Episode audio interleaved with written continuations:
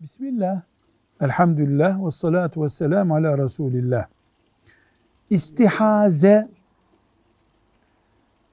kadınların özel günleri ve lohusalıkları ile ilgili takvim arızasına verilen bir isimdir.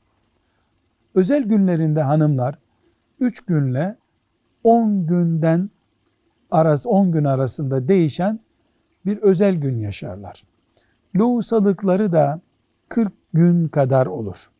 Eğer özel günleri 10 günü aşarsa, lohusalık günleri de 40 günü aşarsa, ortaya takvim dışı bir uygulama çıkmış demektir. O 10 günden fazlasına, 40 günden fazlasına istihaze diyoruz. Yani özürlü durum diyoruz.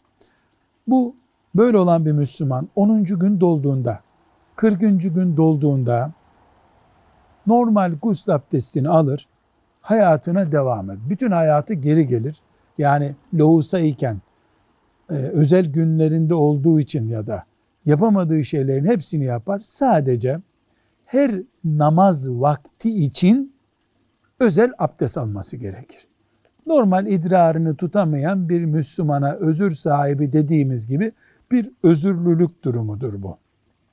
Hiçbir e, sakıncası yok. Bir hastalık kabul edilebilir. E, gençken de olabilir. Yaşlıyken de olabilir.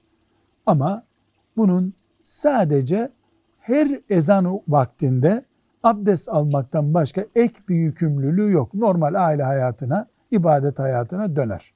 Velhamdülillahi Rabbil Alemin.